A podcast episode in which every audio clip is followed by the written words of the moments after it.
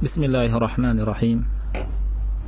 إن الحمد لله نحمده ونستعينه ونستغفره ونعوذ بالله من شرور أنفسنا ومن سيئات أعمالنا.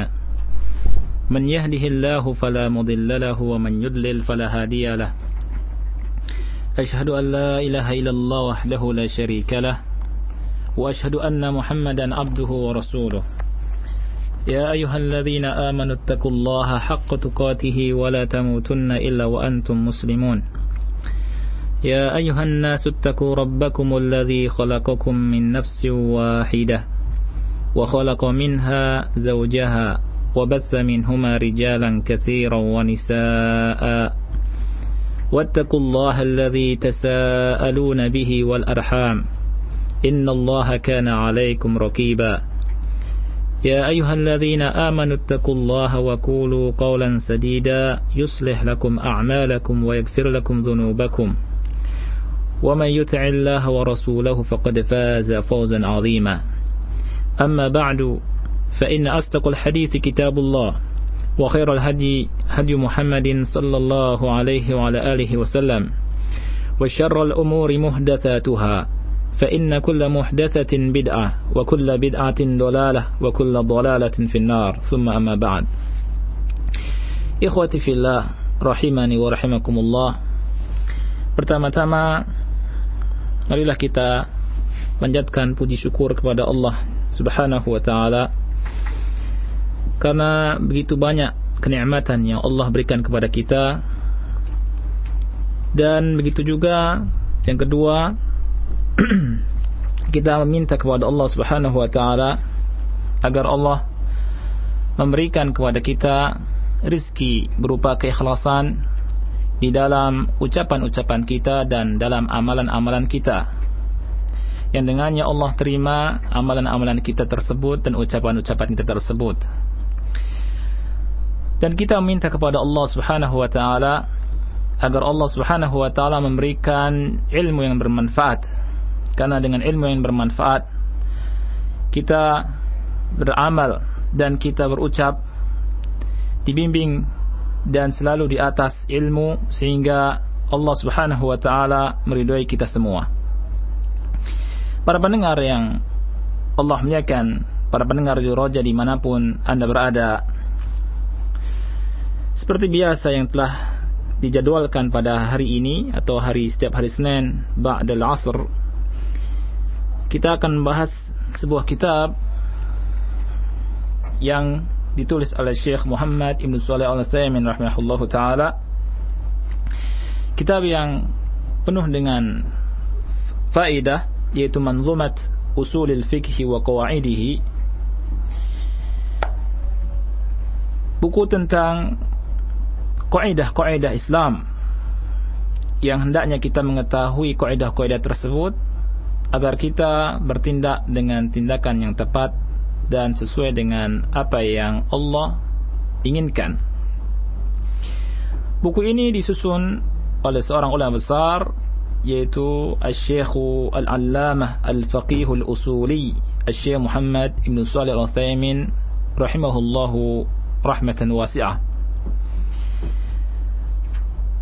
Dan ikhwati fillah rahimani wa rahimakumullah kita memasuki bait yang ke-13 bait yang ke-13 dari kitab Manzuma Usul Fikih ini.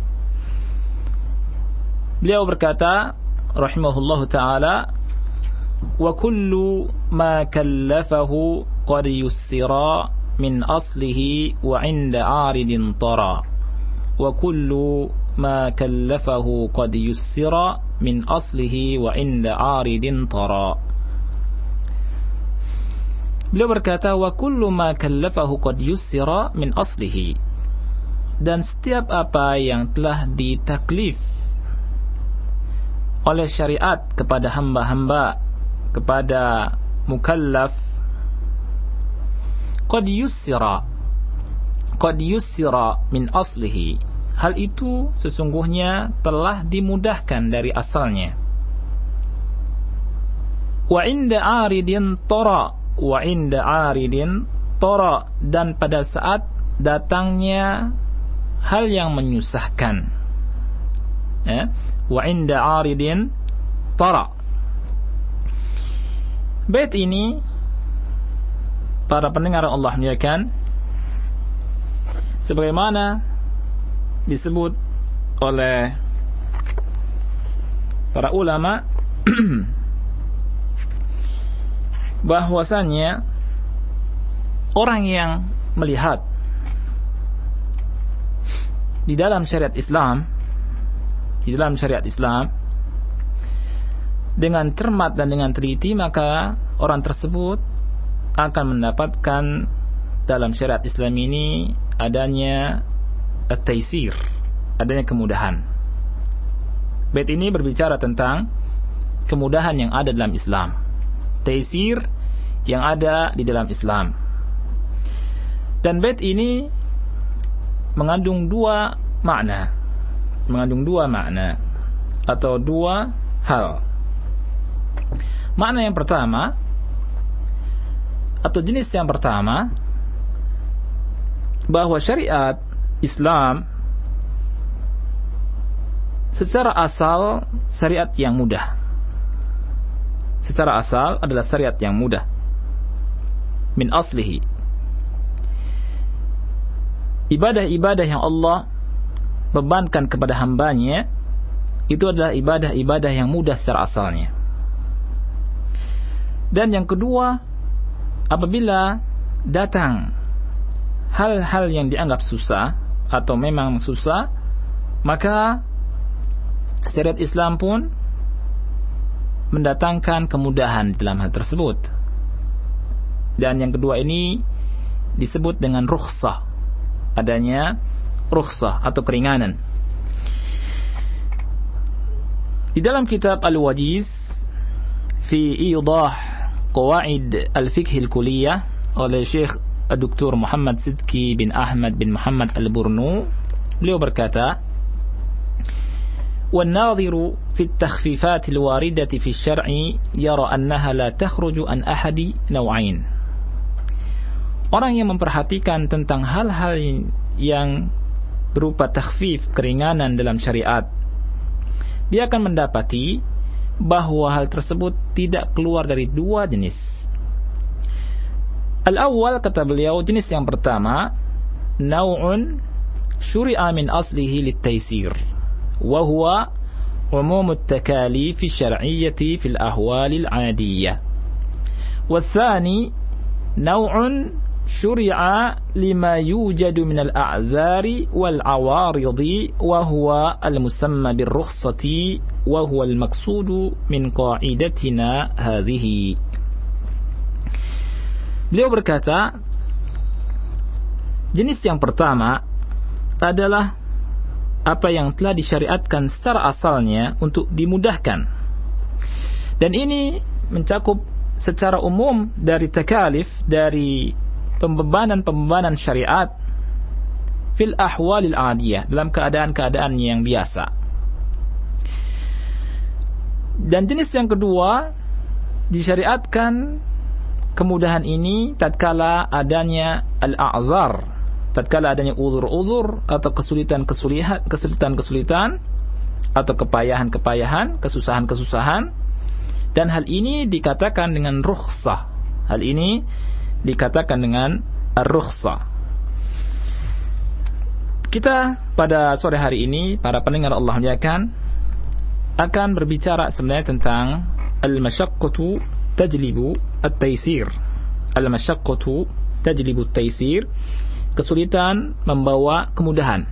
Sebuah kaidah yang azim, kaidah yang azimah, kaidah yang besar yang insyaallah taala kita akan bahas insyaallah uh, hari ini kita mukaddimah dulu sebagaimana disebutkan oleh Syekh Muhammad wasallam dalam uh, bait yang ketiga. Selebihnya kita akan membahas masalah ini dan semuanya ada hubungannya. Kita kembali kepada perkataan Syekh Muhammad Ibn Salih Al-Thaymin rahimahullahu taala. Beliau berkata wa kullu ma kallafahu qad yussira dan setiap apa yang telah ditaklif dibebankan oleh Allah Subhanahu wa taala kepada hamba-hambanya hal itu telah dimudahkan min aslihi secara asalnya dari asalnya. Yang kedua wa inda aridin tara dan pada saat adanya kepayahan atau kesusahan yang datang menyusul kemudian.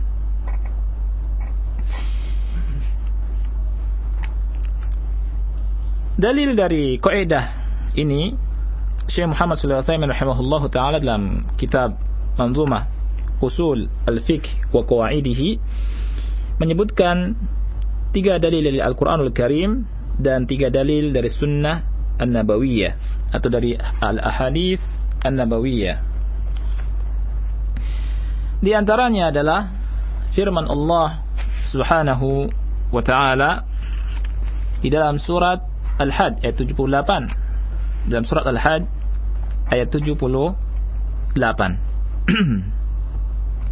bahwa din Islam ini din yang mudah. Bahwa din Islam ini din yang mudah. Takalif ibadah-ibadah yang dibebankan oleh Allah Subhanahu wa taala kepada hamba-hambanya adalah mudah. Di antara dalilnya adalah firman Allah Subhanahu wa taala. Allah taala berfirman, "Wa ma ja'ala 'alaikum fid-dini min haraj." Al-Hajj ayat 78. "Wa ma ja'ala 'alaikum fid-dini min haraj." Al-Hajj ayat terakhir ayat 78 Allah subhanahu wa ta'ala berfirman dan Allah sekali-kali tidak menjadikan untuk kamu dalam agama suatu kesempitan. Wa ma ja'ala alaikum fid dini min haraj. Allah dalam ayat yang mulia ini menafikan kesempitan atau kesulitan. Wa ma ja'ala 'alaikum fid dini min haraj. Ayat yang kedua yang beliau sampaikan adalah surat Al-Baqarah ayat 185. surat Al-Baqarah ayat 185. Allah Subhanahu wa taala berfirman, tatkala Allah Subhanahu wa taala menjelaskan tentang hukum siam, tentang hukum-hukum puasa dengan masyakkah yang ada di situ, Allah Subhanahu wa taala berfirman, yuridullahu bikumul yusra wala yuridu bikumul usra. Yuridullahu bikumul yusra wala yuridu bikumul usra. Perhatikan Allah menginginkan kemudahan. Allah menginginkan bagi kalian kemudahan dan tidak menginginkan bagi kalian kesulitan. Kalimat yuridullahu bikumul yusra sangat jelas dan tegas Allah katakan bahwa Allah tidak menginginkan kesulitan tetapi yang Allah inginkan adalah kemudahan ini adalah dalil bahwa din kita dan takalif yang Allah bebankan kepada hamba-hambanya adalah berupa kemudahan. Yuridullahu bikumul yusra Allah menginginkan untuk kalian bagi kalian al-yusra kemudahan.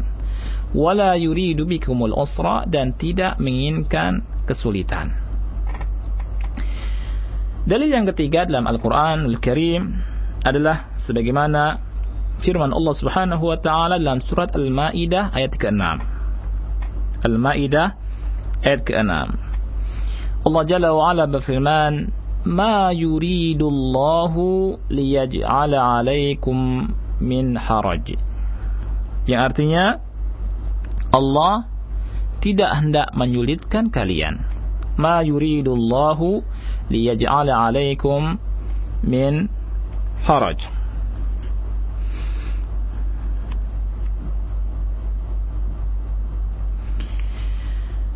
Kemudian Rasul yang mulia alaihi salatu wassalam bersabda dalam hadis yang diriwayatkan oleh Al-Imam Al-Bukhari dari jalan Abu Hurairah radhiyallahu anhu Rasul berkata inna dina yusrun walan yushad ad-dina ahadun illa ghalabah.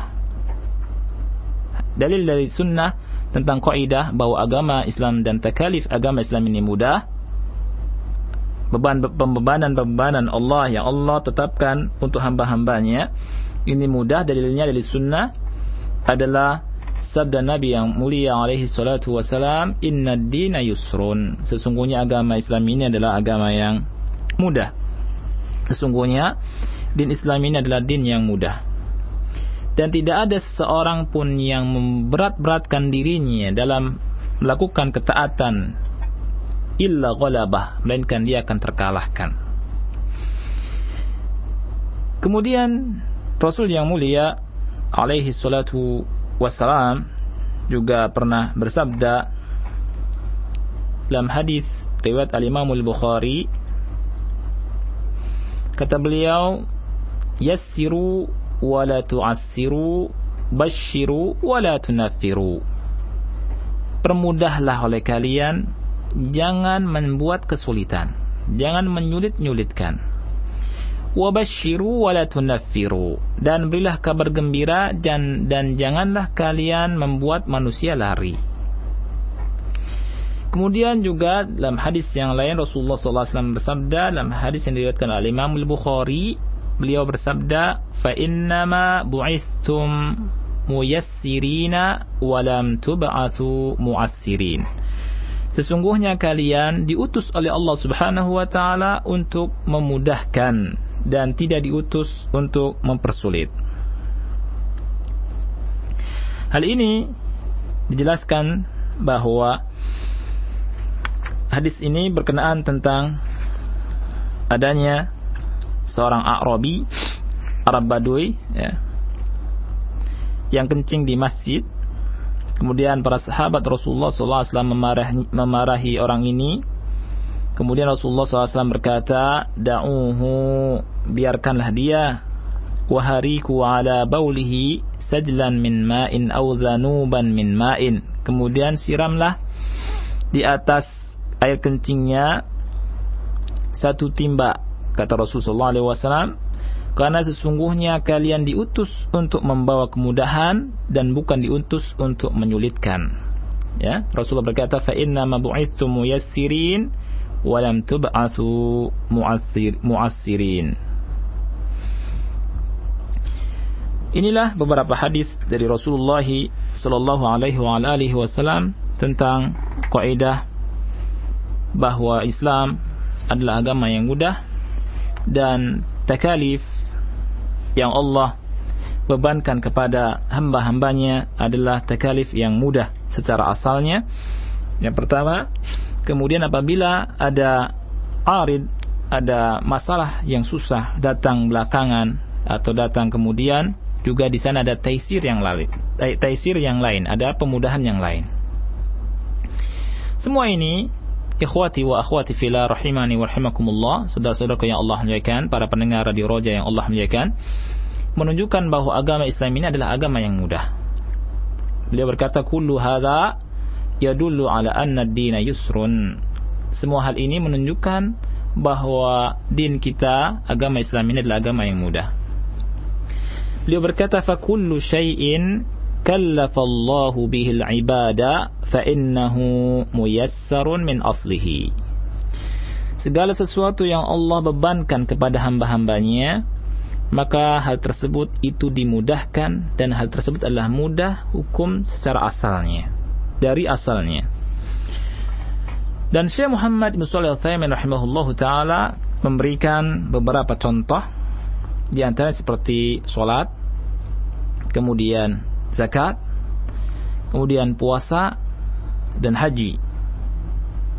Ya. Ibadah-ibadah seperti sholat, zakat, puasa dan haji, kalau kita perhatikan para pendengar Allah muliakan, maka di situ jelas sekali Allah Subhanahu wa taala tidak ingin memberatkan hamba-hambanya. Ya. Karena Allah Subhanahu wa taala berkata, "Wa ma ja'ala 'alaikum fid dini min haraj." Allah tidak menjadikan agama ini sesuatu yang sulit. Dan Allah pun berfirman, "Yuridullahu bikumul yusra wa la yuridu bikumul usra." Allah menginginkan bagi kalian kemudahan dan Allah tidak menginginkan kesusahan. Kalau kita perhatikan, mari kita perhatikan tentang beberapa ibadah yang Allah telah wajibkan kepada kita. Dan kita tahu para pendengar Allah menyaikan bahwa kita di, diciptakan oleh Allah Subhanahu wa taala adalah untuk beribadah. Wa ma khalaqtul jinna wal insa illa liya'budun. dan tidaklah aku menciptakan jin dan manusia kecuali agar mereka beribadah kepadaku. Dan Allah Subhanahu wa taala menciptakan kita juga bukan untuk main-main. Allah Subhanahu wa taala berfirman, "Afahasibtum annama khalaqnakum 'abatha wa annakum ilaina la turja'un?" Apakah kalian mengira, apakah kalian menyangka bahwasanya kalian diciptakan untuk bermain-main, untuk bersenda gurau, untuk santai-santai berleha-leha. Wa annakum ilaina la turja'un dan apakah kalian mengira bahwa kalian tidak dikembalikan kepada kami? Allah Subhanahu wa taala menciptakan kita, menciptakan manusia dan jin untuk sebuah tujuan yang sangat luhur dan sangat tinggi yaitu al-ibadah yaitu ibadah dalam rangka kita mentauhidkan Allah Subhanahu wa taala.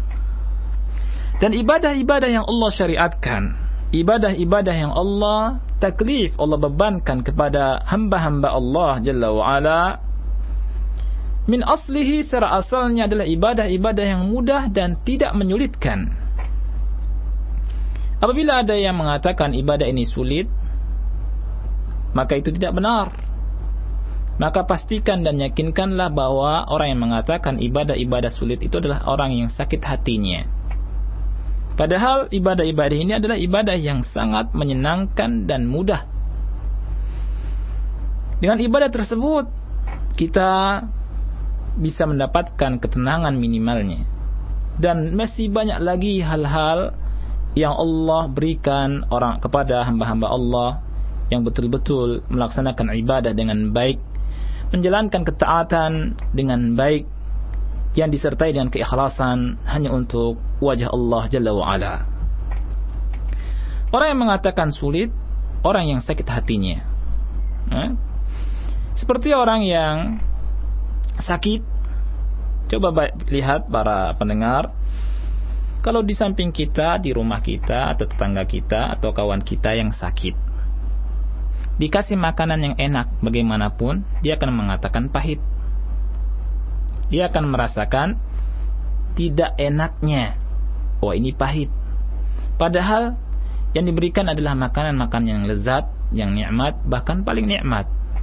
Tatkala sakit, dia katakan, aduh ini makanan tidak enak, pahit.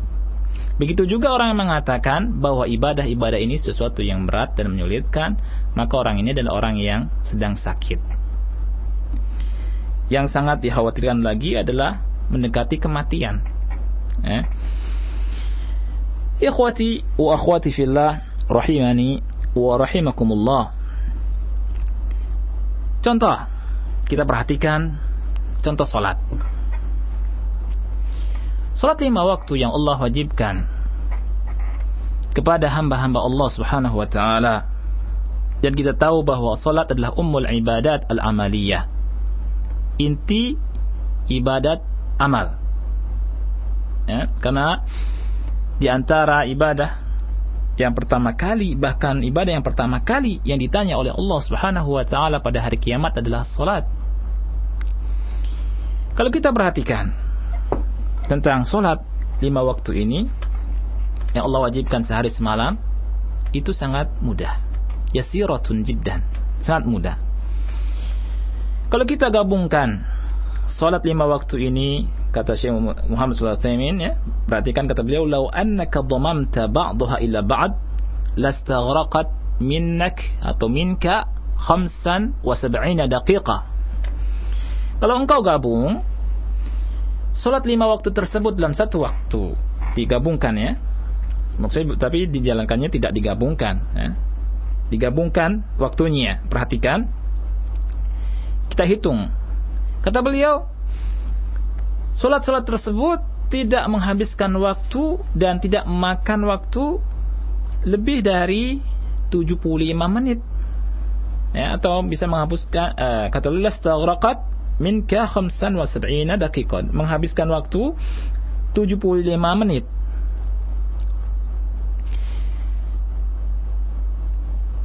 untuk salat 10 menit dan untuk wudhu 5 menit. Ya, setiap uh, sholatnya itu ada 15 menit, 15 menit dikali 5 kali sholat, maka habislah waktu kita 75 menit. Satu jam lebih 15 menit. Ya. Kalau kita lihat hari-hari kita sehari 24 jam. Sungguh sesuatu yang sangat mudah. Allah membebani kita untuk melakukan ibadah sholat tidak memberatkan. Ada 24 jam sisanya kita tidak sholat. Tetapi sholat lima waktu itu wajib kita lakukan. Wajib kita laksanakan dan tidak berat. Ya, apabila dibanding dengan 24 jam dalam seharinya yang Allah siapkan untuk kita.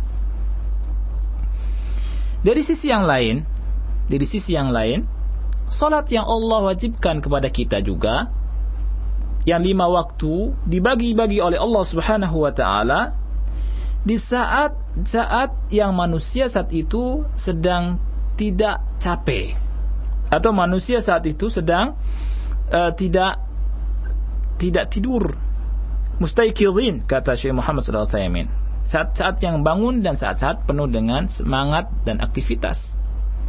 Salat subuh di pagi hari bangun tidur ya kemudian sholat zuhur sholat asar sholat maghrib sholat isya ya. Ini takalif yang Allah bebankan kepada kita dan kita perhatikanlah ya. Dan sungguh tidak ada kesulitan dan sungguh ada kemudahan di situ. Juga masalah zakat. Masalah zakat masalah yang kedua yang Allah wajibkan kepada hamba-hambanya itu sangatlah ringan dibandingkan dengan harta yang dimiliki oleh manusia yang banyak. Allah tidak menginginkan semua kena zakat. Kemudian juga ada hal-hal yang dimudahkan pula dalam zakat. Apabila seseorang yang sudah punya kewajiban untuk berzakat dan uangnya dihutangi atau malnya dihutangi dan belum datang, maka belum wajib zakat sampai kembali kepada dirinya. Kemudian nisbat dia mengeluarkan zakat pun sangat ringan sekali.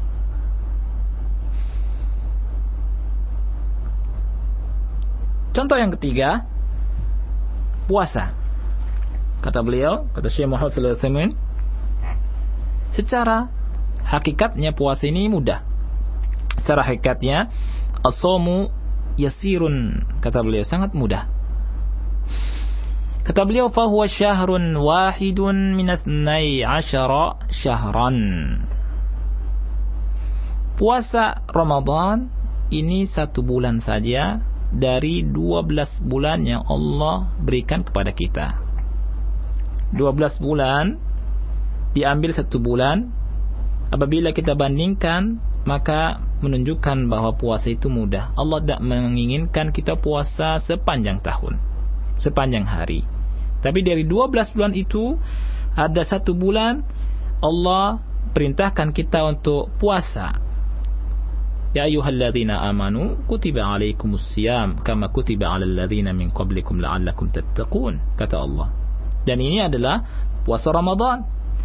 Ini menunjukkan tentang mudahnya taklif ibadah siam yang Allah bebankan kepada kita. 11 bulan dia boleh untuk makan, untuk minum, untuk bersenang-senang dengan istrinya dan seterusnya. Di siang hari. Ya.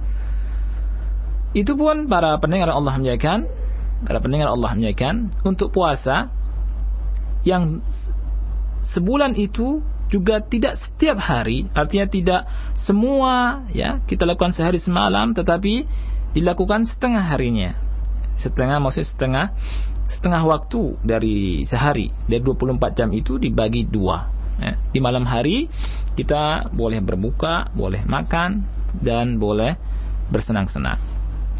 Sesuai dengan batasannya Allah telah tetapkan. Ini menunjukkan bahwa Islam adalah din yang mudah agama yang mudah. Contoh yang lain para pendengar Allah menyampaikan adalah tentang masalah haji. Bahkan dalam haji itu Allah Subhanahu wa taala telah memberikan keterangan bahwa tidak boleh uh, tidak diwajibkan kecuali bagi yang mampu. Ya. Telah memberikan nas untuk haji di uh, bahwa tidak boleh melakukannya kecuali atau Allah Subhanahu wa taala tidak mewajibkan orang untuk melakukan ibadah haji kecuali yang mampu. Di dalam surat Ali Imran ayat yang ke-97 Allah Subhanahu wa taala berfirman walillahi 'alan nasi hajjul baiti man istata'a ilaihi sabila. Dan untuk Allah lah wajib atas manusia untuk melakukan ibadah haji ke tanah suci ke tanah ke Baitullahil Haram. Man istata'a ilaihi sabila. Tapi Allah katakan man istata'a siap bagi siapa yang sanggup untuk menuju ke sana. Ya. Inilah para pendengar Allah menyampaikan beberapa contoh dari masalah yang disebut oleh Fadilatul Syekh Al-Allamah Al-Faqih Al-Usuli Al-Syekh Muhammad bin Shalih Al-Thaymin rahimahullahu taala dalam perkataannya wa kullu ma kallafahu qad min aslihi wa 'inda 'aridin tara atau penggalan dari kalimatnya yaitu wa kullu ma kallafahu qad yussira min aslihi dan setiap apa yang Allah taklif kepada hamba-hambanya secara asal telah dimudahkan. Takalif ibadah-ibadah yang Allah bebankan kepada hamba-hambanya secara asal Allah mudahkan. Masalah yang kedua dalam bait yang ke-13 ini adalah dalam kalimat wa inda aridin tara. Wa inda aridin tara. Dan dimudahkan pula tatkala datang kesusahan yang lain dan dimudahkan pula tatkala datang kesusahan yang lain. Kita berikan contoh. Kita berikan contoh. Kata Syekh Muhammad sallallahu alaihi wasallam, "Wal nadrib lidzalika amthilah." Secara asal kita perhatikan para pendengar Allah menyatakan bahwa agama Islam ini adalah agama yang mudah. Ibadah-ibadah yang Allah wajibkan kepada hambanya adalah ibadah yang secara asalnya mudah. Kemudahan ini juga tampak tatkala ada kesusahan yang masuk, kemudian di sana ada kemudahan yang lain yang Allah berikan kepada kita, yaitu berupa rukhsah. Contoh yang pertama, contoh yang pertama dalam masalah toharah. Dalam masalah bersuci. Syekh Muhammad bin Shalih Al-Utsaimin rahimahullah taala berkata, kata beliau tentang masalah taharah, tentang masalah bersuci, yajibu 'alal insani an yatatahhara bil ma'i sawa'an kana an hadath an hadathin asghara am an hadathin akbara. Wajib atas seseorang, wajib atas manusia untuk bersuci dengan air dengan air sama saja apakah dari sebab hadas kecil atau dari sebab hadas besar. Ya, hadas kecil hadas, kecil kita tahu seperti karena uh, eh, BAB atau BAK buang air kecil atau buang air besar ya, atau karena keluar angin fusa atau durat ya, atau dan yang lainnya. Kalau hadas besar kita ma'ruf karena misalkan ihtilam atau bersetubuh antara suami istri ya dan ini hukum asalnya wajib dengan air wajib dengan air ya kalau ingin mensucikan diri dari hadas kecil maka dia berwudu kalau ingin mensucikan diri dari hadas besar, maka dia mandi dengan mandi junub istilahnya. فإن كان مريضا ويخشى على نفسه fa'innahu yatayammam. Kata beliau rahimahullah, kalau orang sakit, orang-orang itu sakit dan dikhawatirkan akan dirinya, maka boleh bagi dia untuk bertayamum. Boleh bagi dia untuk tidak menggunakan air. Lihat dari sini, ada kemudahan dan lihat dari sini bahwa kita dengan mengetahui hal ini lebih mencintai agama kita ini. Bahwa agama kita ini agama Islam yang Allah turunkan untuk kemaslahatan kita semua adalah agama yang mudah. Tatkala seseorang dikhawatirkan tambah penyakitnya dan dikhawatirkan lama sembuhnya, maka boleh bagi orang yang sakit tersebut untuk bertayamum. Apakah ada dalilnya? Tentunya ada. Dalilnya adalah ayat Taharah dalam surat Al-Maidah di dalam ayat yang ke-6. Perhatikan. Allah Subhanahu wa taala dalam ayat yang ke-6 ini berfirman, "Ya ayyuhalladzina amanu idza kumtum ila sholati faghsilu wujuhakum wa aydiyakum ila al-marafiqi wamsahu bi ru'usikum wa arjulakum ila al-ka'bayn wa in kuntum junuban fattahharu."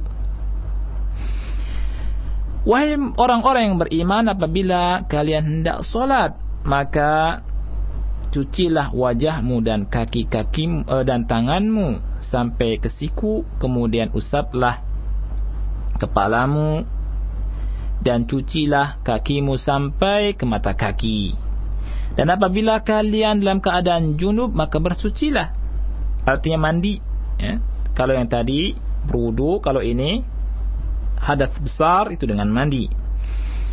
Kemudian kita perhatikan Allah Subhanahu wa taala dalam ayat yang dalam ayat yang mulia ini pula berkata wa in kuntum marda aw ala safarin aw jaa ahadun minkum minal ghaiti aw lamastumun falam tajidu ma'an fatayammamu sa'idan tayyiba famsahu biwujuhikum wa aydikum min Ma يريد liyaj'ala 'alaikum min harajin walakin yuridu liyutahhirakum wa liyutimma ni'matahu 'alaikum la'allakum tashkurun.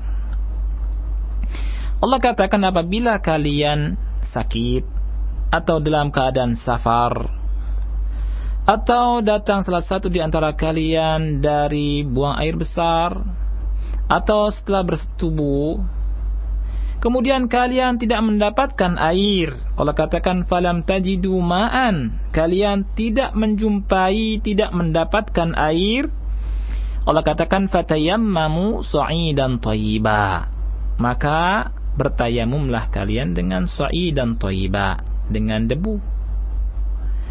Famsahu biwujuhikum wa aydikum. Famsahu biwujuhikum wa aydikum min kata Allah usaplah wajah kalian dan tangan kalian.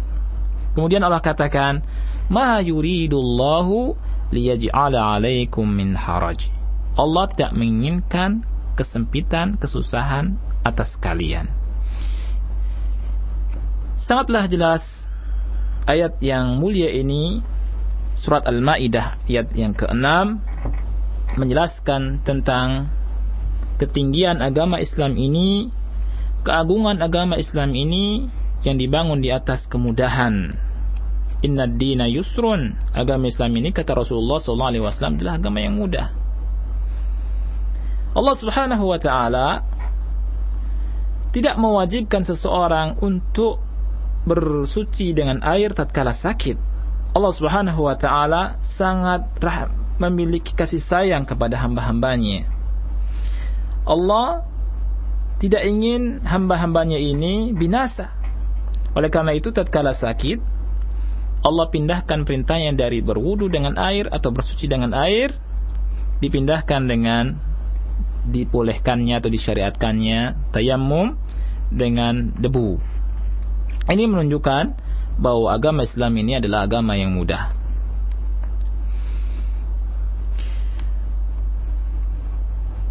Dalam sebuah hadis yang sahih dalam sebuah hadis yang sahih para pendengar Allah muliakan Amr bin Al-As radhiyallahu anhu tatkala diutus oleh Nabi yang mulia alaihi salatu wasalam dalam sebuah pasukan kecil ya. pada suatu waktu beliau junub pada di, di malam hari yang sangat dingin ya itu Amr bin Al-As ya. kemudian beliau bertayamum dan sholat mengimami para sahabatnya dan para sahabat Rasulullah Shallallahu Alaihi Wasallam. Kemudian faqala lahu Nabi sallallahu alaihi wa alihi wasallam. Nabi sallallahu alaihi wasallam berkata kepada Amr bin As, "Asallaita bi ashabika wa anta junub?" Apakah engkau solat mengimami para sahabatmu dalam keadaan junub wahai Amr bin As? Kemudian Amr bin As menjawab, "Ya Rasulullah, wahai Rasulullah, Zakartu qaul Allah Ta'ala wa la taqtulu anfusakum innallaha kana bikum rahima. Wahai Rasulullah, saya mengingat firman Allah Subhanahu wa taala, janganlah kalian membunuh diri kalian. Sesungguhnya Allah sangat menyayangi kalian. Lihat, Amr bin As tatkala ditanya oleh Rasulullah sallallahu alaihi wasallam, "As-sallaita bi ashabika wa anta junub?" Apakah engkau mengimami para sahabat dalam keadaan junub? Kemudian beliau berkata, "Wahai Rasulullah, saya ingat firman Allah Subhanahu wa taala, "Wa la taqtulu anfusakum." Janganlah kamu membunuh diri kamu sendiri. Fadhahika an-nabiy sallallahu alaihi wa alihi wasallam takriran li fi'lihi. Maka Nabi sallallahu alaihi wasallam tertawa karena perbuatan Amr bin As dan beliau membenarkan perbuatan Amr bin As.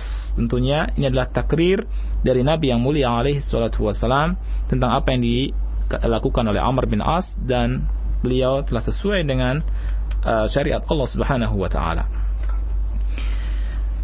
Contoh yang kedua para pendengar Allah kan adalah masalah salat. Adalah masalah salat. Kita tahu bahwa manusia hukumnya wajib kita hukumnya wajib sholat dalam keadaan berdiri. Kemudian apabila kita sakit, apabila kita sakit, bolehkah kita sholat dalam keadaan duduk kalau kita tidak bisa berdiri? Maka jawabannya adalah boleh. Ya. Dan ini adalah keringanan yang lain. Misalnya ada datang seseorang ke Kang Oja ya kan? Bertanya Kang Oja ibu saya sakit. Nggak bisa berjalan nggak bisa berdiri. Gimana Kang Oja? Kang Oja kan suka baca kitab dan suka ngaji ya. Suka dengerin ceramah bahkan suka ngisi kajian di roja nah, gitu. untuk ikhwan dan akhwat. Terus ibu saya sakit, gak bisa berdiri sholatnya.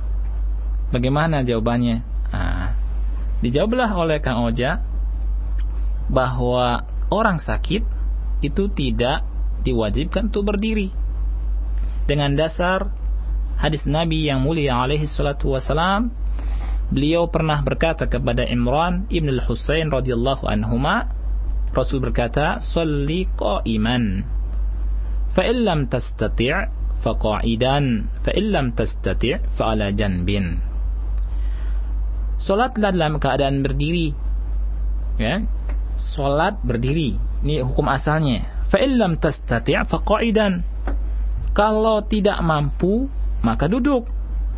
Fa illam tastati' kalau tidak mampu fa ala janbin. Boleh salat dalam keadaan berbaring. Jadi inilah hadisnya Katakan sama ibu, boleh sholatnya duduk atau berbaring. Ya. Dari sini kita mengetahui para pendengar Allah menyatakan tentang keringanan dari syariat Islam yang Allah berikan kepada hamba-hambanya. Allah Subhanahu wa taala mengetahui tentang keadaan hamba-hambanya. Dan Allah Maha Pengasih dan Penyayang. Oleh karena itu, agamanya sangat mudah. Taklifnya sangat mudah dan tidak berat. Allah tidak memaksakan orang yang tidak sanggup untuk berdiri dalam sholatnya untuk berdiri, tetapi Allah berikan duduk. Kalau tidak sanggup pula, maka berbaring. Ini menunjukkan bahwa Islam ini adalah agama yang mudah. Ya. Masalah yang ketiga. Masalah yang ketiga adalah masalah zakat. Kata beliau, "Idza kanat amwalul insani laysat biyadi, fala yajibu alaihi an yastaqrid li yuzakki, bal tabqa az-zakatu fi dhimmatihi hatta yahsul 'ala al-amwal." Kata beliau, apabila harta seseorang ya, tidak ada di tangannya, dia tidak memegang saat itu, maka tidak wajib dia untuk berhutang untuk mengeluarkan zakatnya. Tetapi tetap zakatnya tetap berada pada tanggungannya sampai uangnya itu atau hartanya itu datang kepadanya kemudian dia mengeluarkan zakatnya. Contoh yang keempat para pendengar Allah menyampaikan adalah masalah saum, masalah puasa. Ya. Masalah puasa.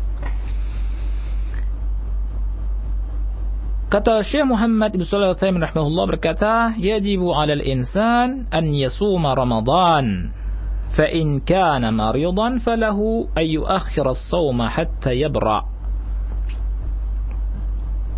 وكذلك إذا كان مسافرا لأن المسافر يشك عليه الصوم في الغالب Kata beliau, wajib bagi manusia untuk puasa Ramadan. Jadi, puasa Ramadan itu hukumnya wajib. Ya.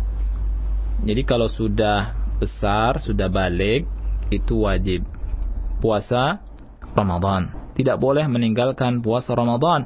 Dan kita sangat prihatin sekali ya mendengar uh, mendengar bahkan menyaksikan orang-orang Islam, saudara-saudara kita, kaum kita di siang hari Ramadan itu tidak puasa Ramadan. Padahal sudah besar ya, sudah punya anak, bahkan sebagainya punya cucu, malu lah ya kan? Merokok di jalan, kemudian sembunyi-sembunyi masuk ke warteg, ya. Kemudian nyantap, habis itu kenyang keluar. Ini musibah ya bagi umat Islam di Indonesia ini. Allah Subhanahu wa taala mewajibkan puasa Ramadan yang itu sebulan sekali dari 12 bulan yang ada. Tetapi apabila apabila datang kesusahan, misalkan orang itu sakit, maka boleh bagi orang tersebut untuk mengakhirkan puasa wajib ini sampai sembuh. Diganti di hari yang lain.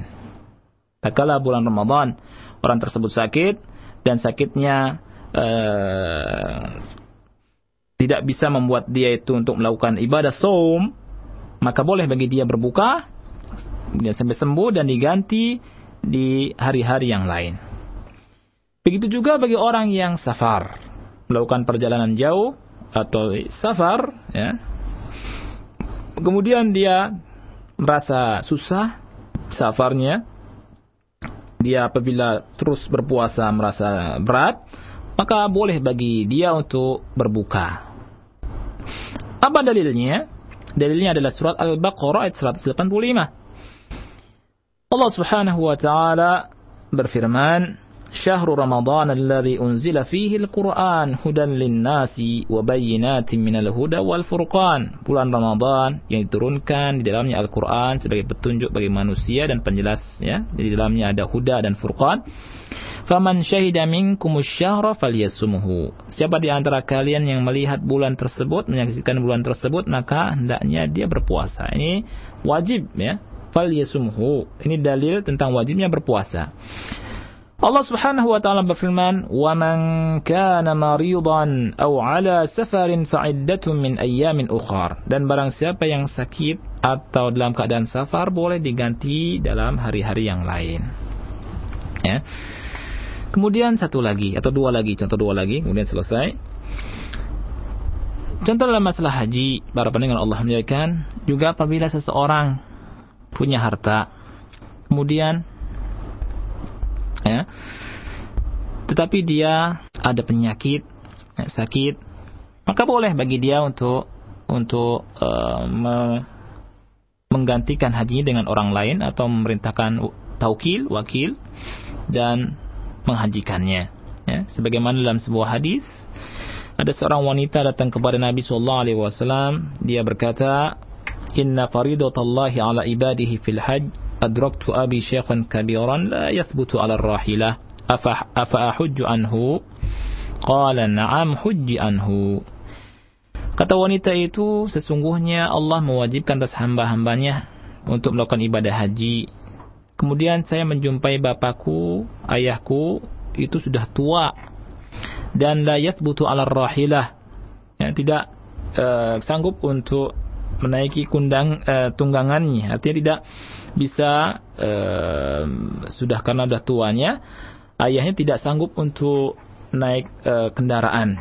Apakah itu onta atau uh, kuda eh? kata wanita itu apa hujju anhu? Apakah saya boleh menghajikannya? Rasul berkata na'am hujji anhu. Na'am hujji anhu. Boleh. Ya betul. Dan berhajilah untuknya. Kemudian juga masalah nafkah para pendengar Allah muliakan, ya Allah Subhanahu wa taala itu tidak mewajibkan sama. Tidak mewajibkan sama. Jadi di sana para fuqaha rahimahullah taala telah memberikan uh, beberapa keterangan tentang nafkah. Seorang laki-laki yang punya istri ya, itu tidak sama memberikan nafkahnya kepada istrinya dilihat dari dilihat dari mampu atau tidaknya laki-laki tersebut.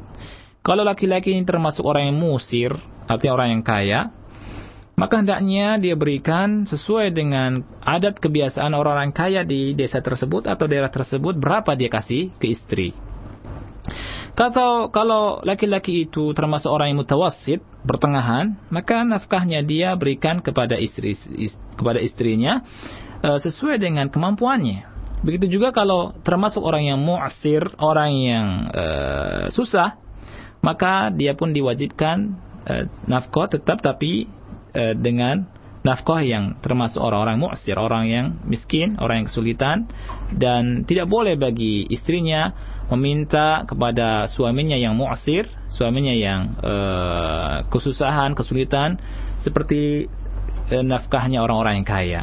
Ya, ini tidak boleh. Jadi uh, tidak uh, Islam tidak mewajibkan uh, dalam hal ini dalam menafkahi keluarga istri bagi orang yang uh, miskin seperti nafkahnya orang-orang yang kaya ya. Inilah yang bisa saya sampaikan. Uh, insyaallah taala pekan depan kita akan bahas tentang uh, kaidah lebih detail lagi tentang al masyaqqatu tajlibut taisir dan cabang-cabang dari kaidah ini yaitu kaidah al masyaqqah tajlibu at-taisir bahwa kesulitan membawa kemudahan.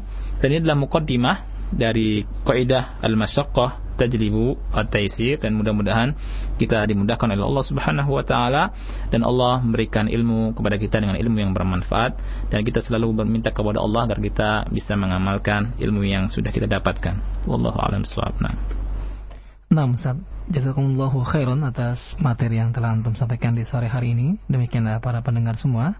Setelah kita simak bersama kajian yang beliau sampaikan di sore hari ini seputar tentang kesulitan membawa mudahan dan insya Allah kita akan adakan sesi soal jawab untuk anda semua yang ingin bertanya lebih jauh lagi seputar pembahasan dari pembahasan yang telah beliau sampaikan pada poin yang ke-13 atau syair yang ke-13 dari kitab Manzumah Usul Fiqh wa Qawaidihi dan kita akan angkat langsung Ustaz pertanyaan yeah. soal jawabnya. Yeah. Yang pertama kita akan angkat dari pertanyaan pesan singkat Ustaz. Ya. Assalamualaikum warahmatullahi wabarakatuh Ustaz. Waalaikumsalam warahmatullahi wabarakatuh. Ustaz, anak saya masih kecil dan mereka sering ngompol di kasur dan di bantal. Bagaimanakah hukum najis air kencing yang sudah kering di kasur? Apakah saya harus mandi ketika mau sholat? Syukran, silakan. Ya. Kalau najis dari anak kecil, kalau anak kecil eh, laki-laki dan perempuan ada ada bedanya. Tetapi kalau sudah semuanya makan nasi, anak kecil tersebut sudah ngompol ya, maka uh, dia sebelum sholat wajib bagi dia untuk uh, menghilangkan najis tersebut. Tidak mesti mandi, tidak mesti mandi wajib ya. Dia sucikan, uh, tidak mesti mandi maksudnya. Dia uh, misalkan najisnya di pakaian, maka bisa diganti dengan pakaian yang lain. Ya kalau mandi itu adalah karena hadas akbar, eh, hadas besar, itu mandi. ya, mandi besar maksudnya. Itu karena hadas akbar. Bila seseorang berhubungan dengan istrinya atau istri dengan suaminya itu di antara hal yang mewajibkan mandi besar. Atau ihtilam atau mimpi yang dikenal dengan mimpi basah ya kan? Baik itu di siang hari atau di malam hari ini yang mewajibkan untuk mandi besar ya.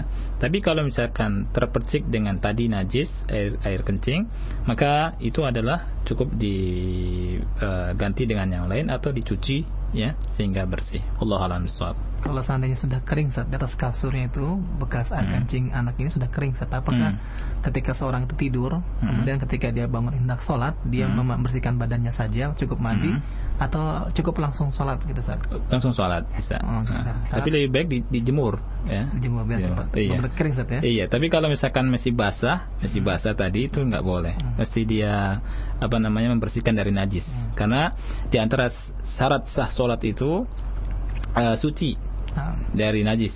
Ya. Baik itu eh, pertama suci dari hadas besar dan hadas kecil. Hmm. Yang kedua tempatnya dan dia juga bersih dari najis. Dirinya tidak kena najis dan tempatnya tidak ada najis. Bagaimana Rasulullah SAW itu pernah sholat pakai sendal, kemudian beliau me, apa namanya membuka sendalnya, ya kan? Kemudian para sahabat Rasulullah SAW juga mengikuti tindakan Rasulullah SAW membuka sandal-sandalnya, kan gitu. Kemudian eh, setelah akhir sholatnya, singkatnya Rasulullah memberitahu kepada mereka bahwa di sendalnya ada najisnya. Taib. Nah, nah sebelum sebelum Dan selanjutnya yang kedua Ustaz. Assalamualaikum dari Usnul Cikarang Ustaz Anda ingin tanya apakah hutang puasa Ramadan yang ditinggalkan oleh orang tua anak yang telah meninggal harus digantikan oleh walinya didasarkan pada hadis dari Aisyah radhiyallahu anha Rasulullah Shallallahu alaihi wasallam bersabda barang siapa yang mati sedang dia masih mempunyai hutang puasa maka hendaknya walinya berpuasa untuk menggantinya hadis Bukhari dan Muslim silakan Ustaz. Baik.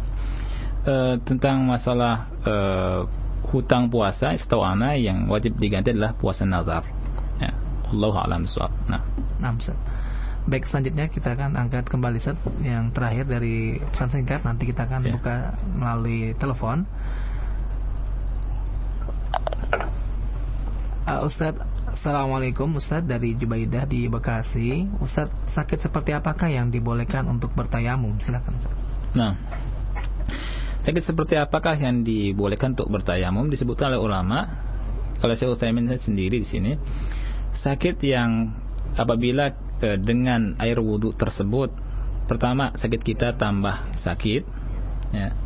yang kedua ak, e, atau menahan atau membuat tamak sakit kita dari sembuhnya ya seperti misalkan antum ada luka di kepala ya, luka di tangan dan seterusnya apabila e, kita berwudu kemudian tambah sakit nah itu dibolehkan untuk bertayamum ya jadi wallahu alam bisawab sakit seperti itu yang uh, boleh kita bertayamum. Nah, nah, bukan sakit. Tapi kalau sakit eh, sakitnya ringan, sakit kebeset, gitu, eh, sakit kebeset sedikit ya, nah, itu, itu tetap berwudu lah kan gitu. Nah. Baik, Seth. selanjutnya kita akan angkat melalui telepon set dengan Ibu Lam'ah di Leteng Agung. Iya. Halo. Assalamualaikum. Waalaikumsalam warahmatullahi wabarakatuh. Ya, saya mau nanya Pak, gini apa namanya? Kan waktu itu saya pernah di ini dijakatin sama saudara saya terus dia bilang ini teh saya jakat sama teteh terus saya pinjam lagi gitu Pi, apa jakat fitrah ya waktu itu pak mm -hmm.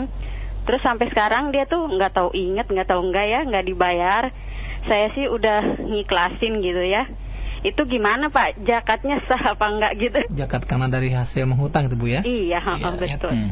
Ya, terima kasih. Assalamualaikum. Waalaikumsalam. Zakatnya sah. Allah alam suat. Nah. nah.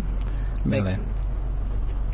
Baik, kita akan saya menunggu saat dari telepon yang masuk kembali yeah. kita akan ada dari pesan singkat. Assalamualaikum warahmatullahi wabarakatuh Ustaz. Saya mau bertanya lima hari setelah saya selesai head lalu setelah saya berhubungan badan dengan suami hmm. tiba-tiba hmm. keluar darah lagi apakah saya berdosa apakah itu termasuk darah haid juga atau bukan silakan ya. tentang masalah haid tentang masalah haid wajiblah para wanita ya mengetahui dan belajar uh, tentang fikih wanita ya apalagi yang sudah menikah nah, seperti, seperti masalah ini adalah sesuatu yang uh, sangat sangat mendasar sekali dan wajib diketahui oleh para wanita. Tentang masalah head perlu diketahui bagi seorang wanita apabila uh, dia mengetahui jadi siklus headnya uh, lima hari setiap bulannya lima hari setiap bulannya maka setelah lima hari tersebut selesai dan mandi kemudian uh, digauli sama suami kemudian setelah beberapa hari keluar lagi maka itu bukan darah head itu darah istihadah ya darah istihadah dan dia tidak berdosa dan tidak wajib mandi yang wajib mandi tadi setelah head tadi. Jadi pertanyaan ibu tadi bahwa ibu tidak berdosa kalau misalkan setelah uh, lima hari setelah headnya selesai, kemudian digauli sama suami, kemudian keluar headnya. Wallahu a'lam. Nah. Nah, Ustaz. Baik, selanjutnya kembali kami angkat melalui telepon dengan Bapak Arfat di Pulau Jahe. Halo. Halo. Iya. Iya. Iya, saya mau tanya ini Pak Ma. Mohon Pak radio dikecilkan, Pak. Iya, iya. Sudah, Pak? Sudah. Ya, ya, silakan diulang, Pak ya ini saya mau tanya masalah salat sunnah. Hmm. Ini salat sunnah itu doa doa itu kan saya pernah lihat itu ada seperti itu doa itu doa tikahnya betul itu cepat gitu lah apa kayaknya kalau dia baca obat aja kayaknya kagak sampai gitu doa apa yang dibaca itu kan kalau saya singkat itu Iya, Allah alam. Saya nggak tahu. Bapak mesti tanya ke orang yang jadi imamnya itu ya. nah, iya. Uh, iya. Ikan tayyib. Uh. Cukup Pak? Iya cukup. Terima kasih iya. Pak Arfat ya. Iya. Uh. Ya, demikianlah jawaban untuk Pak Arfat. Ya, mungkin mm, apakah doa iftitah yang dibacakannya itu apa? Tanya iya. langsung dengan imam ya. Iya. Karena memang ada beberapa ada bacaan doa bacaan, iftitah ya, uh. yang pendek dan yang panjang tapi. Ya. Iya. Nah, baik, lanjut kita akan angkat kembali melalui pesan singkat kembali Ustaz sambil menunggu yang mulai telepon. Iya. Assalamualaikum Ustaz. Ustadz Ibu Ana sakit dan sholatnya dengan tayamum Tapi setelah sakit dikodo lagi Benarkah itu Ustadz? Dan adakah kodo untuk orang yang sakit bila tidak sholat syukuran? Ulangi, ulangi Ibu Ana sakit mm -hmm. dan sholatnya dengan tayamum Ustadz Tapi iya. setelah dia uh, sembuh dari sakitnya, iya, iya, iya. dia mengkodo sholat tersebut Ustaz. Benarkah oh, iya. hal tersebut Nggak, dan uh, adakah kodo untuk orang yang sakit bila tidak sholat syukuran? Iya iya iya. Enggak benar, enggak benar. Kalau sudah tayamum, kalau sudah tayamum maka dia tidak wajib mengkodo cukup ya karena apabila sudah ada tayamum dan karena memang alasannya ada sakit tadi disebutkan dalam Al-Qur'an kan gitu kan? Subhanahu wa taala berfirman dalam Al-Qur'an dalam surat Al-Maidah ayat berapa? Ayat 6 ya kan? Jelas sekali Allah katakan wa in kuntum marda aw ala safarin aw jaa ahadun minkum minal ghaiti aw lamastumun nisaa falam tajidu ma'an fatayammamu su'idan tayyiba famsahu biwujuhikum wa aydikum min. Lihat ayat ini berbicara tentang uh, sholat. Apabila kalian hendak sholat, ya, kemudian Allah perintah untuk berwudu, ya. Kalau misalkan kalian sakit, ya, berwudu atau mandi ya, tentu kalau junub. Kalau kalian sakit dari kata Allah wa in kuntum marda, apabila kalian sakit, atau ala safarin atau dalam keadaan safar, au jaa minkum al-ghaid atau salah satu uh, kalian datang dari ghaid. Au lamastumun nisa atau setelah bersetubuh dengan wanita dengan istri tentunya. Falam tajidu ma'an kemudian tidak mendapati air fatayammamu sa'idan thayyiba maka boleh bertayamum Allah katakan famsahu biwujuhikum wa aydikum minhu. Usapkanlah wajah-wajah kalian dan tangan-tangan kalian dengan uh, dengannya atau darinya. Ini menunjukkan bahwa Allah Subhanahu wa taala mensyariatkan apabila seorang itu sakit, wa in kuntum marda syahidnya di sini, maka dari tayam uh, wudu diganti dengan tayamum dan tidak diganti lagi, tidak dikodok dikodo lagi kan tidak ada keterangan dalam masalah ini untuk mengkodok uh, sesuatu yang sudah dilakukan dari tayamum tersebut karena apabila ada alasannya. Dan jelas sekali Allah katakan ma yuridullahu liyaj'ala 'alaikum min haraj. Allah tidak menginginkan uh, kalian uh, kesusahan atas kalian. Jadi untuk ibu tersebut tidak mesti mengkodok ya. Eh, bukan tidak mesti mengkodok dan tidak ada syariatnya mengkodok setelah tayamum. Wallahu a'lam Nah. Nah, Baik, kembali kami angkat melalui dengan Pak Beni di Keramat Jati. Halo. Assalamualaikum. Waalaikumsalam warahmatullahi Silakan, Pak. Ya, saya mau tanya, Ustaz, ya. kalau sholat sunnah wudhu itu hadisnya sahih nggak Ustaz? Ya. Ya, itu, itu aja Pak. Ya, ya terima kasih Pak. Baik. Allah alam setahu anak sahih dilakukan oleh Bilal uh, radhiyallahu anhu dan Rasulullah SAW mengiyakannya. Itu di antara takrir di Rasulullah SAW terhadap Bilal. Ya. Allah alam sahab. Nah. Nah, Ustaz. Baik, selanjutnya kami angkat kembali melalui pesan singkat. Assalamualaikum Ustaz. Saya dari Ciledug. Yang ingin saya tanyakan bagaimanakah hukumnya kalau waktu puasa di mana pada waktu itu saya mengalami kecelakaan dan dalam keadaan datang bulan lalu saya melakukan operasi besar selama 20 hari saya tidak sholat dan apakah saya harus mengganti sholat karena saya belum bisa mandi junub silakan Ustaz. Ulangi ya dia junub baca uh, lagi baca lagi iya, baca. Nah, uh, beliau ini hmm. uh, menanyakan waktu itu di, di dalam bulan Operasi. puasa uh, mengalami uh, kecelakaan kemudian hmm. dan pada saat itu pula datang iya. bulan dan juga oh, melakukan wanita operasi ini. besar ya, wanita ini perempuan ya, uh, saat itu juga datang bulan uh, datang bulan oh, lalu operasi besar iya. selama 20 hari tidak sholat uh. Uh, pertanyaan sama apakah saya harus mengganti sholat karena pada waktu itu saya belum mandi junub silakan Ustaz. Baik. Untuk saudari yang bertanya tadi, pertama e, bertobatlah kepada Allah Subhanahu wa taala karena telah meninggalkan kewajiban yang besar yaitu sholat lima waktu dan tidak ada alasan apa pun dari hal tersebut untuk meninggalkan sholat lima waktu semampunya ya sebagaimana sabda Rasul yang mulia alaihi salatu wasallam sholli qa'iman fa illam tastati' fa qa'idan fa illam tastati' fa ala janbin salat dalam keadaan berdiri kalau tidak bisa dalam keadaan duduk kalau tidak bisa dalam keadaan berbaring Kemudian bertanya apakah ada kodok? Setahu ana tidak ada kodok dalam masalah solat yang sudah tidak dilakukan karena tidak disyariatkan tentang kodok uh, mengkodok solat. Ya. Wallahu alam Tapi perlu diketahui uh, jangan tinggalkan solat ya, jangan tinggalkan sholat dan sholatlah semampunya. Kalau kita sakit kalau tidak bisa duduk berbaring. Eh, kalau tidak bisa berdiri duduk atau berbaring. Allah alam biswab nah. Nah Ustaz. baik Ustaz ini merupakan pertanyaan terakhir pada perjumpaan yeah. kita di sore hari ini dari Pak Ngatimo di Ciledug. Halo. Halo Assalamualaikum Pak Ustaz. Waalaikumsalam warahmatullah ya silakan Pak. Anda mau menanyakan itu tentang doa setelah sholat berjamaah Ustaz. So, uh, doa doa doa berjamaah? Iya, doa setelah sholat berjamaah. Oh iya. Nah, itu uh, menurut uh, tuntunannya apa dipimpin oleh imam apa sendiri-sendiri Ustaz? Iya. Ya, Terima kasih. Assalamualaikum warahmatullahi wabarakatuh. Waalaikumsalam warahmatullahi wabarakatuh. Silakan Ustaz menurut tuntunannya itu sendiri-sendiri tidak di uh, apa namanya di, di, di komandai oleh imam ya. Dan kita mengetahui kenapa? Karena sunnah itu ada fi, ada dua. Ada sunnah fi'liyah ada sunnah tarkiyah ya. sunnah-sunnah fi'liyah sunnah-sunnah yang dicontohkan oleh Nabi Shallallahu Alaihi Wasallam. Maka kita melakukannya sunnah tarkiyah sunnah-sunnah yang tidak dicontohkan oleh Nabi SAW maka kita pun tidak melakukannya. Kalau kita melakukannya dan mendawamkannya itu adalah bid'ah. Tidak boleh dilakukan. Ya, jadi doa berjamaah setelah sholat fardu tidak disunahkan ya, disunahkan sendiri-sendiri karena orang punya hajat kebutuhan masing-masing. Begitu juga sering dalam masalah ini saya menjawab juga tentang masalah yang sering ditanyakan yaitu uh, mengangkat tangan setelah sholat berjamaah apa hukum mengangkat tangan setelah sholat berjamaah? Jawabannya sangatlah mudah para pendengar Allah muliakan tentang kaidah mengangkat tangan itu disebutkan oleh para ulama di antara Syekh Muhammad uh, Syekh eh, bin Bas rahimahullah taala ada tiga uh, hal ya.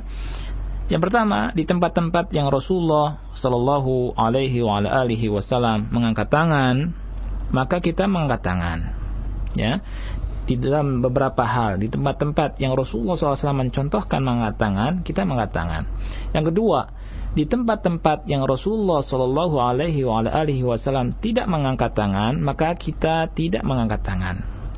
Yang ketiga di selain yang pertama dan yang kedua kita dibebaskan. Artinya boleh mengangkat tangan boleh tidak tetapi dianjurkan untuk mengangkat tangan. Karena ada hadis Rasulullah SAW bersabda innallaha hayyun karimun. Allah itu pemalu dan uh, mulia. Allah Subhanahu wa taala yastahyi malu dari hambanya. Idza rafa'a ilaihi yadayhi apabila mengangkat kedua tangannya untuk berdoa pada Allah ayyurud ayyaruddahuma sifran khaibatain ya. Allah mengembalikannya tidak memberikan apa-apa.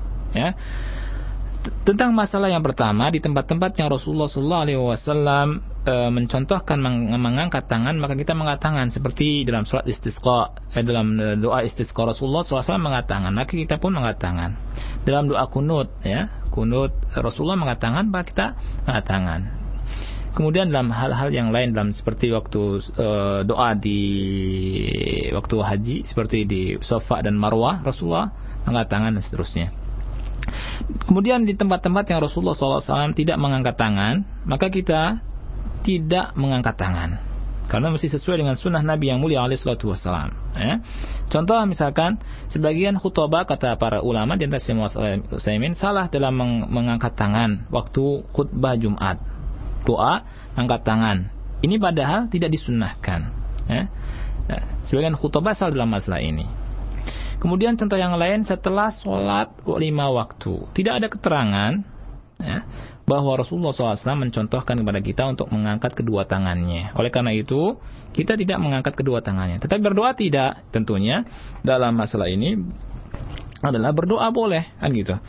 Tetapi masalah mengangkat tangan dan tidak mengangkat tangan, mesti kita melihat contoh dari Nabi yang mulia alaihi Kemudian yang ketiga, di tempat-tempat selain dari dua yang tadi, itu kita dianjurkan untuk mengangkat tangan. Wallahu a'lam. Ini mudah-mudahan bermanfaat bagi saya sendiri dan bagi yang mendengar eh, mendengar dari Radio Roja. Dan kita berharap kepada Allah Subhanahu wa taala ilmu yang bermanfaat dan amal yang soleh. Kita tutup. Subhanakallahumma wa bihamdika. Asyhadu an la ilaha illa anta. Astaghfiruka wa atubu assalamualaikum warahmatullahi wabarakatuh